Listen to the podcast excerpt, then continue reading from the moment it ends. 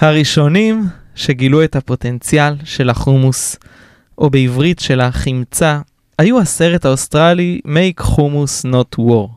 כבר ב-2012 הם הציעו את החומוס כפתרון לשלום במזרח התיכון. אתם חושבים שאנחנו צוחקים בטח, ואתם צודקים, אבל עדיין, לחומוס יש פוטנציאל עצום, והיום ננסה להבין יחד מהו. עובדה ידועה היא שקידום תזונה מבוססת צמחים היא האסטרטגיה היעילה ביותר להתמודדות עם הצרכים והאתגרים של הפלנטה המשתנה שלנו. והפעם, כמו שהבנתם לנכון, אנחנו הולכים לדבר על חומוס. Mm, וואי, כל פעם שאני כותבת פרק, ניר, אני כן. נהיית רעבה, והיום זה בכלל, זה חומוס. ואיזה פרק הבאנו שהולך למוטט אותנו. מפה אני ישר לאבו חסן, או לצ'יקפי, או לחומוס אחלה. צ'יקפי המקורי או צ'יקפי. המקורי מקורי? כן, כיף שהיום יש לך איפה לממש את הרצון לאכול עם ה- מה שמחכה לנו בפרק. אז היום נגלה מי החומוסייה הכי שווה בארץ, ואיפה יש אה, את החומוסים הכי טובים. סתם, לא נעשה את זה באמת. אבל כן נדבר על גרגר הזהב שעושה אותנו שמחים אך מאושרים, ומאושרים, לא אך. אושר כזה של רוגע ונחת, אה, ואולי זו הסיבה שאנחנו מכורים אליו. כי חומוס הוא מלא בטריפטופן, שזאת חומצת אמינו שגורמת לנו להפריש סרוטונין, שהוא מרגיע והופך אותנו למאושרים. אבל היום לא נדבר רק על מה הוא עושה לנו, אלא על מה הוא יכול לעשות לעולם כולו, כשהטוב הזה שהוא מביא ועושה, משתלב עם יזמות ומחקר שמביאים טכנולוגיות ישראליות מדהימות, פורצות דרך, שתיים מהן כאן איתנו. איזה כיף. אז בואו נסיים את הפתיח הזה, ונגיד ש-93% מהישראלים אוכלים חומוס על בסיס שבועי. אתה מטורף, קולט? מטורף, מטורף. אבל בואנה, יש מדינות שבכלל לא יודעות מה זה. FoodTech Nation. ניר זוט ונוי בכר אוכלים לכם את הראש על איך תראה הצלחת שלכם בעתיד הקרוב. חומוס ממאכל אה, לאומי למאכל עולמי. אה, נמצא איתנו כאן דגן אשל, שלום, מה שלומך? שלום, בוקר טוב. תספר לנו קצת על עצמך ומה אתה עושה. אני היום סמנכ"ל חדשנות של קבוצת שטראוס. אה, כבר 22 שנה אה, בשטראוס, אחרי שמכרתי עוד לעילית, חברה קטנה שהייתה בבעלותי. אה, החברה נמכרה הלאה, אני הדבר היחיד שנשאר, הנכס היחיד שנשאר לשטראוס מהמכירה הזאת. ומאז אה, 2003 עוסק בחדשנות בחלקים שונים של הקבוצה. החל מ-2011 בפודטק, ולמעשה אחד מהצוות שהקים את קהילת הפודטק בארץ, שהתחילה במשהו שנקרא אלפא שטראוס, אה, והמשיכה בהקמת ה Kitchen. אה, והיום, אה, אתם הייתם, אני חושב, הכנס הפודטק האל האחרון שהיה בנובמבר, 2,000 איש מ-50 מדינות, 70 סטארט-אפים ישראלים, ביניהן הסטארט-אפ כן. כן. שיושב פה לצידי. אה, וזה זה אולי ביטוי אה, מוחשי למה שקרה פה בעשר שנים האחרונות. מכלום למש, למספר שלוש או שתיים בעולם בפודטק. מדהים. נתת לנו פה גם אה, ידע, זאת אומרת, חממת דה קיצ'ן, שכולנו כבר מכירים אותה בעולם הפודטק, נכנסה מתוך פרויקט אלפא, כן. אה, ואיך זה באמת להיות, אה, רגע, שאלה אישית, מנהל חדשנות בקבוצת מזון כל כך גדולה. זה מרתק, אה, זה עמדה תצפית מאוד מאוד טובה, כי בסך הכל אנשים רוצים לעבוד איתך. וזה אגב לא טריוויאלי, כי זה לא היה כך בעבר. בעבר סטארט-אפים ויזמים חששו מאוד להגיע לקורפורטים, חששו מהם, פחדו שהם יפגשו שם עורכי דין בחליפות. אה, ואנחנו ניסינו, ואני חושב שהצלחנו לשנות את כל זה, והיום אנחנו מקיימים שיחה בלתי פוסקת ובלתי אמצעית עם כל מי שעולה לו רעיון מעניין בראש, אה, ולכן זה מרתק, אבל זה גם מאוד מאתגר, כי אתה כל הזמן נמצא באזורי אי-ודאות. אתה לא, אה, בניגוד לאנשים אחרים בשטראוס שעובדים מאוד מאוד קשה, אבל דברים יותר ודאיים, שהמימוש שלהם בטווח קרוב יותר, אנחנו אה, מתעסקים בעתיד, שזה נפלא, אבל צריך שיום אחד הוא יהפוך להווה, וזה לא תמיד פשוט. מדהים. נמצאת איתנו כאן גם uh, מישהי שאולי יכולה להעיד על המקום הזה של איך זה להיות uh, שחקן כזה, חברה קטנה, סטארט-אפ שהתחיל ברעיון בתחום הזה. ליאת לכיש לוי, מה שלומך? מצוין, תודה רבה. ספרי לנו קצת איך את הגעת לתחום הזה, אה, מה היום צ'יקפי, החברה שאת אה, עומדת בראשה, עושה. אמ, להגיע לתחום הזה, אני הגעתי דווקא מעולמות הקורפורט ומהסקטור העסקי. אני 20 שנה בהובלה של אה, מותגים בעולם מוצרי הצריכה, וגם בעולם המזון, אה, בחברות לוקאליות וגלובליות, ומול השחקנים הגדולים אה, כמו Kraft Heinz ו Kellogg's ו Pringles, אז אני מכירה את הזווית הזאת מאוד. המעבר לצד השני הוא transition מאוד מעניין. ומאוד אה, בעל ערך, משום שאני בעצם יושבת היום על שני כובעים, כובע אחד שמאוד מבין את המקום שדגן מדבר עליו, אה, של חברות מסחריות גדולות, corporate, אה, ואני יודעת שלא יושבים שם רק עורכי דין אה, כן. בחליפות, אבל אני בהחלט מביאה את הצד שהוא הצד המאוד עסקי, ו... והחשיבה של איך בעצם לקחת את הרעיון ולהפוך אותו visible בשוק, לא רק הלוקאלי, אלא גם אה, אה, הגלובלי. ChickP היא חברה, את, חברת פודטק הראשונה שפיתחה ושיווקה אה, חלבון טהור, isolate, מחומוס. אז אני אציג היום פרספקטיבה של אה, הפירוק של החומוס שאנחנו מכירים מהבית לתוך סך המרכיבים שלו, למשהו גדול יותר מסך המרכיבים. אמ, ו, והיא פוגשת, אה, אמ, היא פוגשת אה, גם אה, טרנד וציפייה מאוד גבוהה של צרכנים, שאנחנו מכירים ויודעים, אז יש...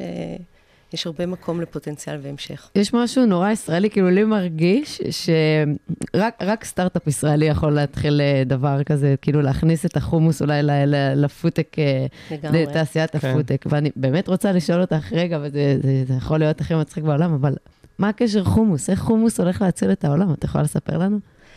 תשמעי, חומוס היא קטנייה אה, מרתקת. היא אה, לא כל כך אה, אה, קטנה כמו שאנחנו חושבים. יש לה acceptance מאוד גדול, היא קיימת עשרת אלפים שנה. היא בויתה לראשונה בטורקיה לפני עשרת אלפים שנה, כלומר, היא אחת העתיקות, והיא נהנית אה, ממודעות אה, צרכנית גדולה מאוד ברחבי העולם. אה, כמאכל אה, אהוב, מועדף, אין לה, אין, אין התנגדות סביבה. זה ברמה אה, צרכנית גלובלית. ברמה תזונתית, היא, היא חלבון מלא, בניגוד להרבה קטניות שקיימות. היא, קיימים בה כל חומצות האמינו הרלוונטיות להתפתחות, וזה משמעותי מאוד כשאנחנו מדברים על עולם שהולך לכיוון של תחליפים. מה אה. נגיד מבדיל אותה מקטניות שאנחנו מכירים, שאנחנו יודעים שסויה נכנסה חזק אה, לעולם הפודטק, אה, סויה, עדשים, שועית אדומה, אפונה. נראה שהם באותה קבוצה, וגם מבחינת אחוזי חלבון, אם לא יותר אפילו, מחומוס. כולם מצוינים, כל אלו שציינת, ולכולם יש שוק וצורך. מה שמאפיין את החומוס שהוא לא אלרגן, בניגוד לסויה, הסויה מובילה את הטרנד העולמי, למעשה שולטת, אבל הסטנדרט יש סטנדרט חדש בתעשייה, צרכנים מחפשים אה, מוצרים אה, יותר אה, טעימים, הסויה קצת סובלת מטעמי לוואי, אנשים בורחים מהאזור של אלרגנים וגם מהאזור של קטניות מהונדסות גנטית, גנטית, או כאלו שיש בהם פיטואסטרוגנים, הורמונים וכולי. כלומר, הסויה, ככל שהיא נפלאה ברמה התזונתית, יש לה כוכביות לצידה, גם לאלו שבאות אחריה, ודרך אגב, הסויה קיימת 40 שנה. אה, וואלה. אחריה הגיעה אפונה 15 שנה, ולמעשה אין שום דור חדש של uh, חלבונים שמתכתב עם הסטנדרט החדש של העולם של היום. Uh, אנחנו טוענים שהחומוס ישנה את העולם. דגן, כמי שיש, אתה, אתה שומע את הדברים של ליאת, כמה רואים את הדברים האלה מהצרכנים במותג של אחלה או של חומוס שאתם uh, משווקים מסביב לעולם? טוב, אז בישראל חומוס הוא כבר הרבה מאוד שנים uh, נמצא בכל בית, אתם אמרתם את זה בהתחלה, אבל אנחנו רואים את זה בעולם. אנחנו רואים שחומוס הולך ותופס uh, קהלים יותר רחבים. Uh, לשטראוס יש את סברה בארצות הברית, שהגיעה לשיא שלה ל-60% מהשוק האמריקאי. Uh, זה נכון שאמריקאים אוכלים הרבה פחות חומוס עדיין מהישראלים, זה רק מראה את פער הפוטנציאל. כן. אה, אבל החומוס יושב על כל הטרנדים העכשוויים בתזונה ובקיימות. הוא, הוא כמובן טבעוני, צמחוני, תלוי איך עושים אותו. אה, הוא בריא, הוא זול, שזה סופר חשוב. תחשבו על מה שנקרא אה, food security, זה להביא מזון מלא, בריא וטעים למקומות שלא יכולים לשלם, והחומוס הוא, הוא כזה. ולכן אנחנו רואים אותו יותר ויותר. אגב, אנחנו מתייחסים לחומוס כממרח או אוכל שמנגבים, אבל את החומוס וה...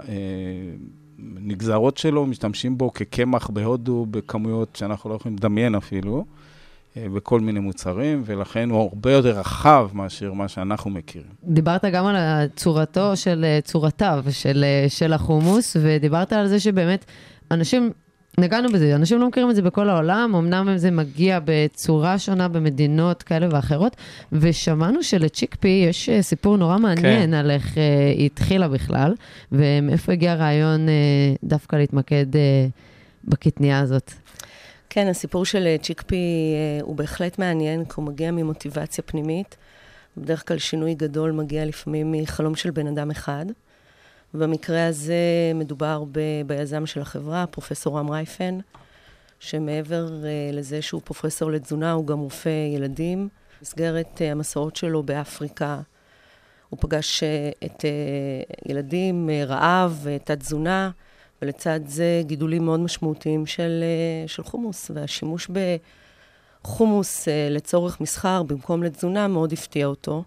ובעצם הצית אצלו את, ה, את המחשבה שצריך לחקור את הקטנייה הזאת יותר, ולראות איך אפשר להנגיש אותה לתוך פורמולות אה, כי בעצם את אומרת, את אומרת שבעצם גדל החומוס סביבה במקומות באפריקה. אתיופיה ו- ואזורים נוספים. ועדיין לא, הוא לא פגש את לא הצרכנים שם, הוא לא פגש את האנשים, את, את הילדים הרעבים. הוא לא פגש את הילדים אה, שנמצאים בתת תזונה. והמחשבה הראשונית הייתה בעצם אה, להנגיש את זה בפורמולות לילדים. מתוך מחשבה שזה ישרת את כל שרשרת הערך, גם uh, את הצד של האגריקלצ'ר, המגדלים, דרך כן. כל שרשרת uh, האספקה לתוך פורמולות. התפתח בעצם uh, הטרנד uh, העולמי סביב uh, תחליפי חלבון, מתוך uh, שני הכוחות היום שפועלים על העניין. משבר האקלים, שכולנו מודעים לו, ומבינים שאין מספיק פשוט חלבון מהחי להכיל את אוכלוסיית העולם מרחק נגיעה מהיום. ומצד שני צרכנים, שהיום זה לא רק טבעונות וצמחונות, אה, זה מה שאנחנו קוראים מפחיתנים, וגם להם יש תת-מניעים שמניעים אותם. מה שאנחנו מסוגלים להציע לתעשייה היום, זה חלבון שהוא נקי, והוא נקי משמן. שמן הוא מרכיב מאוד משמעותי על התחמצנות, על חיי מדף ועל טעם, וגם משאר by אה, product שיש אה, בתוך הקטנייה, כמו סיבים ועמילן. שאותם אנחנו גם ממסחרים, את המילה אנחנו ממסחרים כמילן טבעי לתעשייה בחזרה, זה חלק מקיימות, מ-cost efficiency וכולי.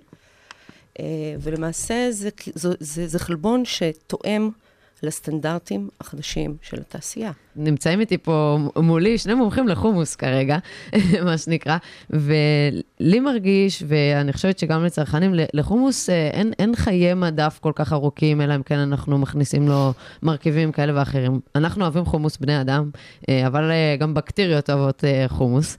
אמ, איך באמת הולכים להתמודד עם זה? דגן, אני אשמח גם רגע לבדוק אה, איתך, כי אני פשוט לא יכולה להתעלם מהמכונה המטורפת שיש לנו פה באולפן, ולצערנו המאזינים שלנו לא יכולים לראות, אבל יש פה... או לטעום. או לטעום, אה, אבל יש פה מכונה שנמצאת כרגע בשלבי פיילוט, ש... שאתם, קבוצת אה, שטראוס כמובן, מוציאה. תספר לנו קצת מה קורה פה. כן, אז אה, שטראוס, שמייצרת כבר עשרות שנים חומוס, אה, כל הזמן מתמודדת, אני לא יודע אם אתם זוכרים, שאמרו, בחומוס התעשייתי יש מרגרינה וכל מיני דברים. האמת היא נורא פשוטה, בחומוס התעשייתי יש את החומרים, ולא רק שלנו אגב, אני לא אומר את זה רק על שטראוס, החומרים הכי טובים. יש שם חומוס, גרגירי חומוס טובים, טחינה גולמית מצוינת. אלא מה, כמו שרמזת קודם, ברגע שמערבבים את החומוס והטחינה, ותכף אני ארחיב על זה, נוצרת אה, פצצה מיקרוביולוגית. ולמה? כי חומוס הוא מוצר שאפשר לבשל אותו, כלומר לפסטר אותו ולנקות אותו, אבל אחרי הבישול יש בו מים. אה, ואז אה, חיידקים מאוד אוהבים מים, ואם אתה אה, לא שומר אותו בצורה מסוימת, אז מהר מאוד יתפתח זיהום. לעומתו, הטחינה כל עוד היא בעצמה, לעצמה, היא, אין בה מים בכלל, יש בה רק שומן, וחיידקים לא יכולים להתפתח בה. מאידך, אי אפשר לפסטר אותה. ואז היא נושאת איזשהו מטען אה, זיהום שמגיע איתה מהשדה, או אי אפשר לנקות אותה ב-100%. כל עוד הם חיים אחד ליד השני, הכל טוב. ברגע שמערבבים אותם, אה, הזמן אה, קצר עד שזה מתקלקל. ולכן בחומוס התעשייתי, שיש לו חיי מדף של 30-40 יום, חייבים לעשות שני דברים. אחד, להוריד את ה-pH, כלומר להחמיץ את המוצר לסביבות pH של 4-8, שהוא נותן לנו את החמיצות הלא כל כך נעימה של מוצרים תעשייתיים, חומוס תעשייתי, ולהוסיף חומר משמר. זה גם נחוץ לבטיחות מזון וזה גם התקן. ולכן כל החומוס התעשייתי סובל מאותה בעיה. אנחנו כבר שנים שואלים את עצמנו, איך נפתור את זה, איך נפתור? לפני כמה שנים אמרנו, אוקיי, צרכנים לא אוהבים חומר משמר, בואו נמצא דרך לפסטר את החומוס ככה, שאפשר יהיה להוציא מוצר לשוק בלי חומר משמר. לפני אה, כמה שנים ראינו מוצר אה, שפיתח, אם אני לא טועה, קרובי, אה, ידוע, מי שאת מכירה, הוא פעם, הוא המציא את החומוס התעשייתי לדעתי גם בארץ. ומה שהוא עשה, הוא לקח אה, גביע שהוא שם בו רק חומוס בלי טחינה, mm-hmm. שכנראה היה מורכר, ועל המכסה, בתוך המכסה הוא שם שקית קטנה של טחינה. והוא אמר לאנשים, תערבבו, פשוט לפני הצריכה תערבבו את, ה, אה, את הדבר הזה, ובאמת, אה, עכשיו, המוצר לא היה טעים, אני לא יודע למה, אבל הרעיון היה מבריק. בעצם אפשר לעשות זה רגע לפני הצריכה, ואז אין בעיה. אה, ואנחנו חשבנו, אוקיי, איך הופכים את הדבר הזה למשהו הרבה יותר נגיש, הרבה יותר, אה, אה, שמאפשר לאכול חומוס בכל מקום, בלי חומרים משמרים, ולייצר אותו רגע לפני הצריכה. ואחרי הרבה מאוד מחשבה, פיתחנו טכנולוגיה שתכף נראה לכם אותה, שמאפשרת לייצר את החומוס במקום בלי חומרים משמרים, על ידי זה ש... בצד אחד יש חומוס שעבר תהליך של עיקור, בלי טחינה, ואז הוא יכול להיות שנה בלי קירור ולא להתקלקל, ובצד השני יש טחינה גולמית רגילה. רק נסביר, זה לא אבקת חומוס, לא, נכון? לא, לא, זה חומוס מבושל, טחון, מתובל, כמו שכל אחד היה עושה בבית אם הוא היה מכין חומוס. שאותו אבל... אפשר לשמר למשך שנה. בלי חומרים משמרים, כן, אפשר, ו... וגם ב-PH ניטרלי. וואו. ובצד שני יש טחינה, והמכונה שלנו יודעת לערבב ביניהם רק ברגע המזיגה, וככה לאפשר לאנשים לאכול חומוס הרבה יותר טעים, וגם... מדהים, מדהים, וזה גם אולי יש לזה השלכות, שזה יכול באמת להפוך את החומוס לאולי כמו גבינה לבנה. אני, למשל, ב... לפני כמה שנים הפסקתי לאכול גבינות, וכל כך חסר לי... אתה? טבעוני? כן.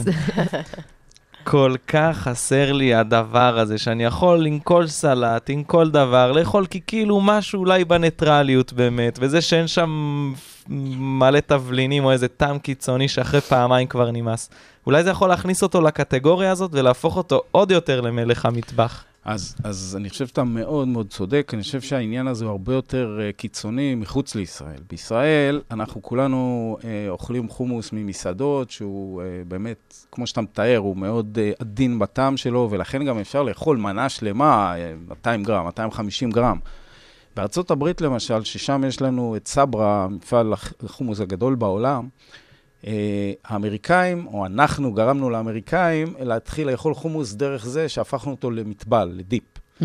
אמריקאים יושבים ועם דוריטוס... נכון. אה, העניין הוא שדיפ זה משהו שאתה אוכל בכמות מאוד קטנה, ואתה מצפה לטעמים קיצוניים. ואז תמיד מתובל בשום וחמוץ, ועם תוספים מאוד...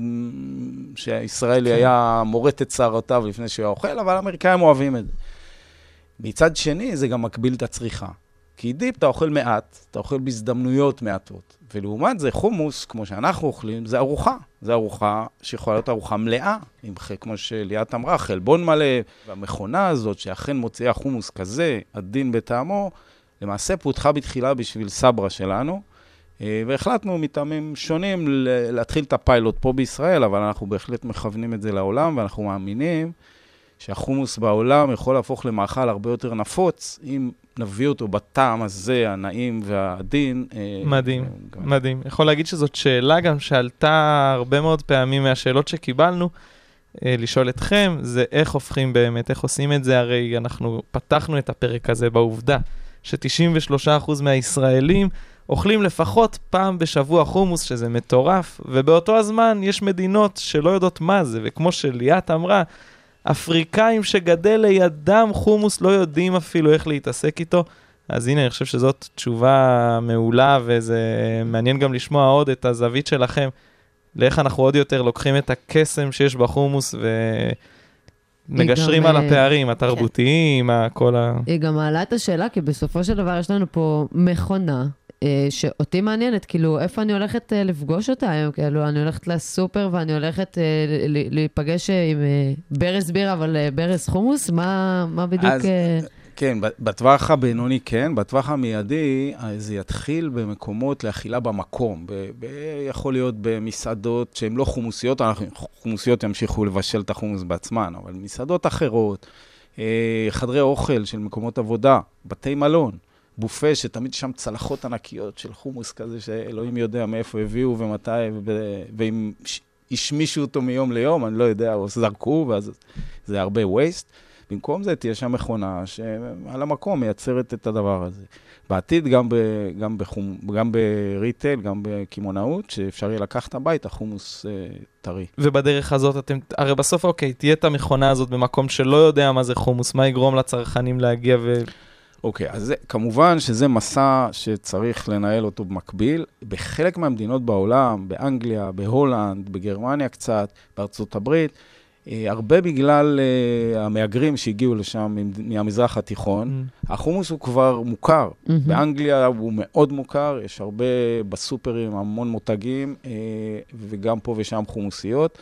ולכן החדירה לעולם צריכה להיות דרך מדינות כאלה, ששם יש מודעות, ולאט לאט משם, אנחנו מקווים, להביא את הבשורה לעוד ועוד מדינות, אה, ולהכיר להם את המאכל המדהים הזה. אחד הדברים המעניינים, שאמריקאים שרגילים לאכול את החומוס המאוד מאוד מתובל, ושאנחנו לא כך אוהבים, כשהם באים לארץ ואוכלים במסעדה, הם אומרים, וואו, למה, למה, למה אין לנו כן. כזה דבר? ואז הם חוזרים לארה"ב ועוד פעם אה, אה, מטבילים את זה באיזה מטבל שום וחומוס כזה. וזה מעניין, זה מעניין אה, לנסות אה, לשכנע אותם שאפשר אני רק. אוסיף על זה, אה, אני, אני אחדד, זה לא שהחומוס אה, איננו מוכר בעולם, הוא מוכר מאוד, פשוט באופן שאנחנו עושים בו שימוש, אה, אה, הוא, הוא פחות. באופן אה, הטעים. באופן הטעים, וברור, ברור, אצלנו זה, אנחנו... צריך, צריך רגע, גם, סליחה שאני מפריע, אבל להבדיל בין חמצה לחומוס. חמצה, צ'יק פיז, זה מה שמוכר בעולם. נכון. חומוס זה מאכל. כן. נכון, אבל גם אתה יודע, ב- ב- בקטע של צריכת החומוס אה, היום, זה מאוד מדויק מה שדיברת על הדיפ, ובאירופה אתה רואה שימוש באמת בגרגירי חומוס בתוך מנות, אה, מנות מקוררות, מצוננות שמוגשות, כלומר, החומוס כ... כאלמנט בתוך הבישול מוכר בעולם. נכון. באופן של השימוש שאנחנו צורכים אותו, הוא, הוא פחות, ובהחלט יש פה מקום והתפתחות ב- בהסתכלות שלנו כצ'יקפי. אנחנו מסתכלים על החלבון אה, בצורה יותר רחבה, אנחנו יוצאים אה, מהאזור הקולינרי של אה, ניגוב החומוס עם הפיתה, למשל חלב חומוס, למשל אה, גלידת חומוס. אה, והיא עדיין ממותגת אבל כחומוס, זאת אומרת, זה לא עכשיו אה, החלב סויה שכל אחד היה רגיל לשתות, נגיד במדינה אחרת שבה רגילים לשתות חלב סויה, ושם יש את החלבון חומוס המוסף. זאת אומרת שגם אתם צריכים לעבור את הפער הזה של מקומות שלא יודעים מה זה חומוס, או להכניס את החומוס למקומות. אמ, ב- לגמרי, כלומר, אה, אין ספק שצריך להכיר את החומוס אה, בשימושים החדשים שלו. היתרון של חומוס אל מול קטניות אחרות, זה שיש לו אקספטנס גבוה אצל הצרכנים. הצרכנים מקשרים חומוס למשהו בריא. אמ, לא לפי מחקרים ש... שערכנו וההיכרות שלנו דרך הלקוחות שלנו, יש אקספטנס גבוה לחומוס גם בתוך עולמות רחבים יותר, לא רק כחומוס בצלחת, אלא גם בעולמות אה, יותר מפתיעים, אפילו עם, אה, עם זיקה אה, מתוקה. כי בסוף אנחנו נותנים פתרון שהוא לא, הוא לא רק תזונתי, הוא גם פונקציונלי. בעולם תחליפי החלבון, עולם תחליפי החלבון מושתת על היכולת לחקות את הדבר האמיתי כמה שיותר. Mm-hmm. וכמרכיב בתוך הדבר האמיתי, אנחנו מציגים פונקציונליות מאוד מאוד גבוהה. אז החומוס לא נמצא בפרונט כמו שהוא נמצא כמרכיב בתוך המנה כולה. אנחנו יודעים ש... מתרחש המון בזבוז של מזון, במיוחד גם בסופרים, ולא נדבר עכשיו גם על uh, מסעדנות, בתי מלון וכל מה שנכנס לדבר הזה. Uh, מעניין אותי איך המכונה הזאת הולכת להשפיע באמת? המכונה, אה, היתרון של המכונה, שכל שרשרת האספקה שלה, כלומר, שני החומרים שנכנסים אליה, החומוס והטחינה, הם למעשה, יש להם חיי מדף של שנה לפחות, בלי קירור. אז כבר שרשרת האספקה היא מאוד מאוד יעילה. למעשה אפשר לשלוח לאפריקה מכונה ו- ולשים שם קונטיינרים עם זה, עם החומרי גלם, בלי קירור, ורק ברגע הצריכה ישתמשו בזה. ולכן, לעומת זה שבית מלון או מישהו אחר מכין כמות חומוס, הוא לא יודע כמה לקוחות יהיו לו. הוא מכין איזושהי כמות, והרבה פעמים הוא זורק חלק. אה, ופה זה הרבה יותר מדויק. אתה למעשה אה, פתח את השקית, אמנם צריך לגמור אותה, אבל זו כמות יחסית קטנה, ו- ו- וזה יכול להחזיק אה, יום שלם בתוך המכונה בלי שצריך לנקות אותה, או בלי שצריך לזרוק משהו.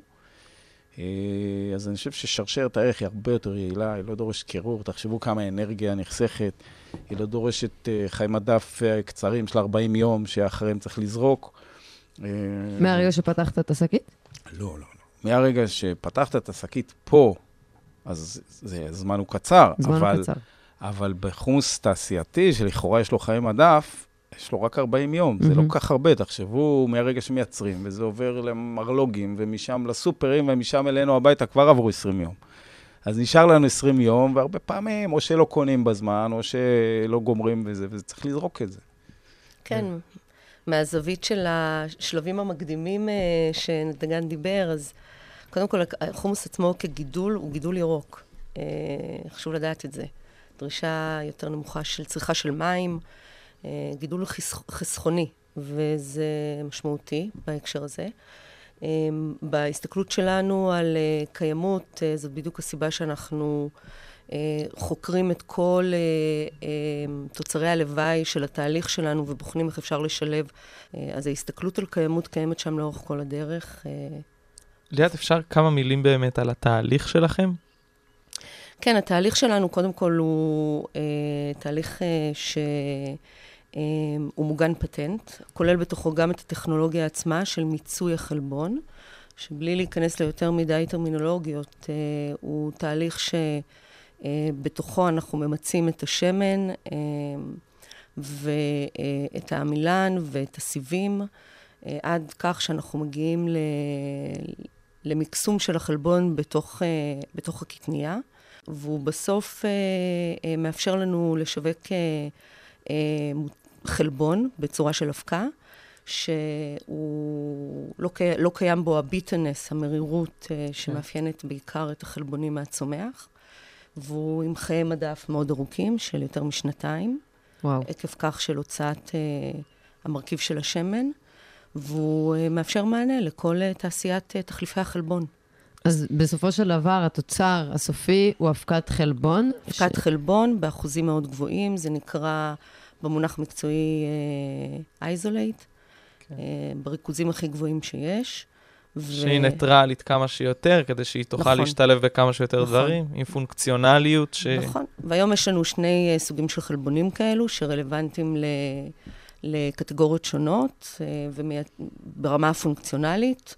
וחוץ מזה פונקציונליות, רק נתעכב על זה שנייה, נתעכב. למי שלא uh, בתחום יותר מדי, זה היכולת בעצם לעשות שימושים כמה שיותר רחבים, למשל, uh, מה שמתפקד בקור, לא מתפקד אותו דבר בחום כן, או בגבינה. אני אתן או... דוגמה מאוד uh, פשוטה להבנה ומוחשית. כן. בעולמות החלב, גם החלב האלטרנטיבי, אתה רוצה שבעצם התחליף של החלב עצמו, של החלבון מהחי, אה, יהיה מסיס, אה, ייתן את, אה, את המרקם המתאים, יאפשר לך, לדוגמה, להקציף את החלב או את החלב התחליפי, כדי שהוא ייתן לך את אותה תוצאה כמו בבריסטה מילק. אתה רוצה שיהיה לזה אחוזי חלבון דומים לחלב מה, מהחי, ואת כל הדברים האלו אנחנו מסוגלים לתת עם החומוס. נכון שלפעמים, אה, אני לא יודעת אם זה פגש אתכם, אתה, אתה אמרת שאתה לא, אה, לא צורך לקטוז, כן. נכון? אתה לא, אה, אז המון פעמים קורה שאתה בתוך אה, חלב סויה, לפעמים רואה איזושהי התפרקות, או מהמם. בחלב נכון. אורז. אז ההתפרקות הזאת, היא המשמעות של היעדר פונקציונליות, זה לפעמים קורה, כן? זה לא אומר שהחלב מקולקל. בוא נעלה אה. את הדבר הזה באמת, כי אנחנו, כל התחליפים למיניהם ו- והחלבונים, ה plant-based שנכנס אלינו חזק לשוק, בסופו של דבר יש טעמי לוואי. וגם לחומוס יש אה, טעמי לוואי, ויש אנשים שפחות מתחברים לטעם. אני מניחה שאתם, וגם ציינת, שאתם כן עושים איזושהי התערבות אה, תוך כדי בתהליך שלכם, אה, של הטעם של החומוס, איך אתם באמת אה, מנטרלים אותו, אפשר להגיד? היכולת שלנו בעצם אה, לזקק ולהוציא את השמן, השמן הוא מרכיב מאוד משמעותי על הטעם. כמו שהסברתי, בגלל רמת ההתחמצנות שלו וההשפעה שלו, בא לידי ביטוי בזה. לכן ברגע שאנחנו מצמצמים את, ה, את כמות השמן בתוך אה, האבקה עצמה, אנחנו בהכרח מציעים טעם שהוא יותר ניטרלי. האבקה הזאת היא תבוא בסופו של דבר עם מה? עם מה? איפה, איפה אני אוכל... אה, ההפקה הזאת כבר היום נמצאת uh, בתוך, uh, בתוך uh, חלב אלטרנטיבי, ביוגורט. יש uh, חברה נהדרת uh, שהשיקה uh, בימים אלו, משיקה עכשיו בהול פוד, uh, CKHP, שעובדת עם החלבון שלנו, uh, יוגורט, שנמצא כבר על המדף, אפשר ליהנות ממנו בארצות הברית, בניו יורק. Um, גבינות, גבינות קשות, גבינות רכות, גלידה, תחליפי uh, בשר. מהמם. ושאלה אחרונה, נראה לי, לפני שנעבור לאקוסיסטם, כשחיטטנו לכם קצת אה, באתר וחקרנו קצת יותר על אה, צ'יקפי, אה, רשום אצלכם בגדול גם ללא אלרגנים. עכשיו בואו נדבר על זה, כי יש אנשים שכן רגישים אני לחומוס. חושב שזה לא רק צ'יקפי, זה מאוד רלוונטי גם נכון, לדגן. נכון. אה, איך אנחנו באמת אה, הולכים להתמודד איתם? מה זאת אומרת אין אלרגנים? יש רגישויות אה, מאוד גדולות לחומוס, וכולנו יודעים את זה. תראו, אלרגנים, בסוף יש 14 אלרגנים שבאירופה נדמה לי מוגדרים. שמונה אפילו, זו איפה, המובילה. תלוי איפה, ובסוף ביני- בינינו זה עניין סטטיסטי. אני מניח שאני שומע מדי פעם, אנחנו שומעים דברים מאוד שמישהו אלרגי ל... לא יודע מה, למאה ה-20. מישהו אלרגי לאוויר. יש כאלה, אגב.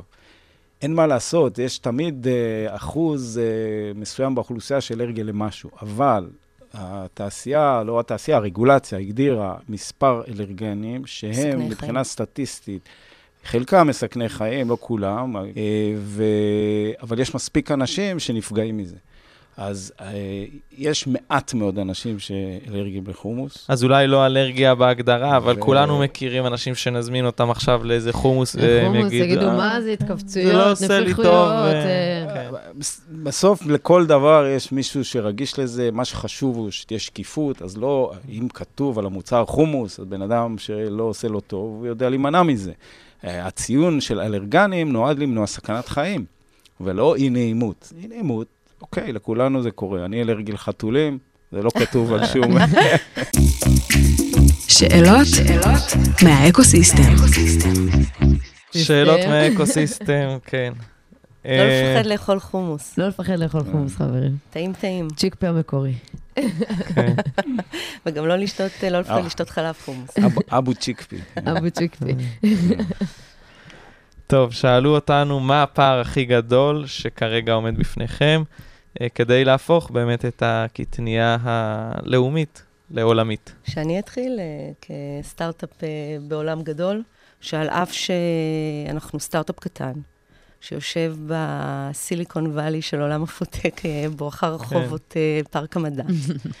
אנחנו מנהלים אה, שיחות עם חברות של אה, 40 מיליארד אה, דולר, שיושבות ב- ב top 10 העול- העולמי, אם זה במזון, אה, בחברות brand companies, ואם זה בעולמות של ingredients.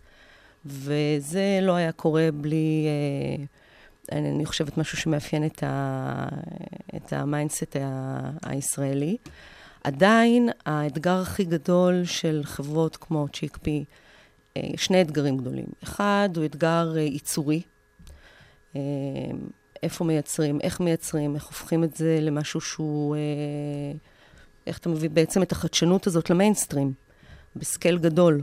וזה אתגר, משום שאנחנו מתעסקים עם דברים חדשים, גם מה שדגן מציג. אה, הוא דבר מאוד אינובטיבי בעולם, וגם אה, צ'יקפי כאבקת חלבון. היא הדור החדש, אני מזכירה, אפונה 15 שנה, סויה 40 שנה, לוקח די הרבה זמן להטמיע חומר גלם בתוך תעשייה גדולה.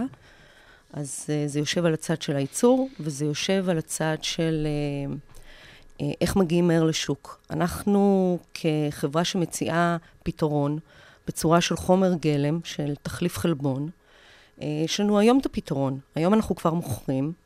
Um, איך אנחנו מגיעים כמה שיותר מהר בשרשרת הערך לצרכנים. אני, אנחנו כחברה לא מוכרים חלום שיתממש עוד 25 שנה, כבר היום יש לנו מוצר שאנחנו יודעים להציע לתעשייה. ועדיין התעשייה לא מצליחה להדביק את הקצב מכל מיני סיבות. אה, לפעמים אה, סיבות פנימיות של בירוקרטיה, לפעמים חשש. אתה מציג משהו חדש ואתה מגיע לברנד קומפניז, הן לא ממהרות לסכן mm-hmm.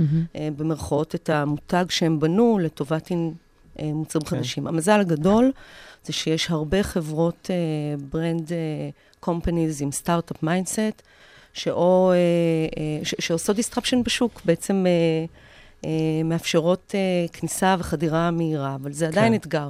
איך, זה, איך הנה, מפיצים זה, את הבשורה. אני חושב שזה גם, זה בדיוק אולי האתגר של חדשנות בקבוצה כל כך גדולה.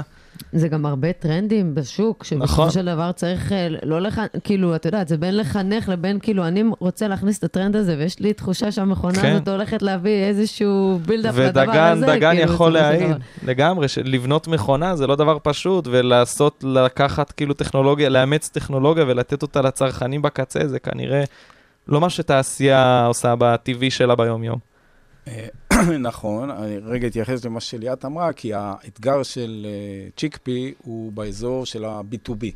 היא צריכה לשכנע חברות, כמונו אחרות, שישתמשו. האתגר שלנו הוא ב-B2C. אנחנו צריכים לשכנע את הצרכנים שישתמשו אה, במוצר, אתגר לא פחות גדול. אה, ובוודאי, וכמו שליאת רמזה, שצריך לעשות את זה גם באיזשהו זמן סביר, אחרת אתה, לכל חברה, בוודאי לסטארט-אפ, אבל גם לשטראוס, יש סבלנות מוגבלת למשהו חדש. ואתה צריך לוודא שבמקביל לזה שפיתחת מכונה או פיתחת אינגרידיאנט, אתה מייצר איזשהו ביקוש בשוק אה, כדי שמישהו יקנה את זה. אה, בזמן, לפני שיגמר הכסף, ושתיגמר הסבלנות וכן הלאה. זה, זה אתגר מאוד מאוד גדול. טוב, אני חושבת שנסכם את הדבר הזה, ונגיד שבאמת הראיתם לנו פה שממאכל לאומי זה באמת יכול להיות אה, לגמרי מאכל אה, עולמי, והקטנייה הזאת היא באמת יכולה לאזן את העולם ולהביא לבסיס של מערכת מזון. חזקה ובריאה יותר לכולנו ולהשפיע באמת גם על האוכלוסיות החלשות, שזו המטרה באמת. ליאת, ליאת לכיש לוי, תודה. ChickP, דגן אשל, חדשנות שטראוס, תודה רבה לכם שהייתם איתנו. תודה רבה, כיף גדול ותודה שהזמנתם. FoodTech Nation, ניר זוט ונוי בכר אוכלים לכם את הראש על איך תראה הצלחת שלכם בעתיד הקרוב. בעתיד הקרוב.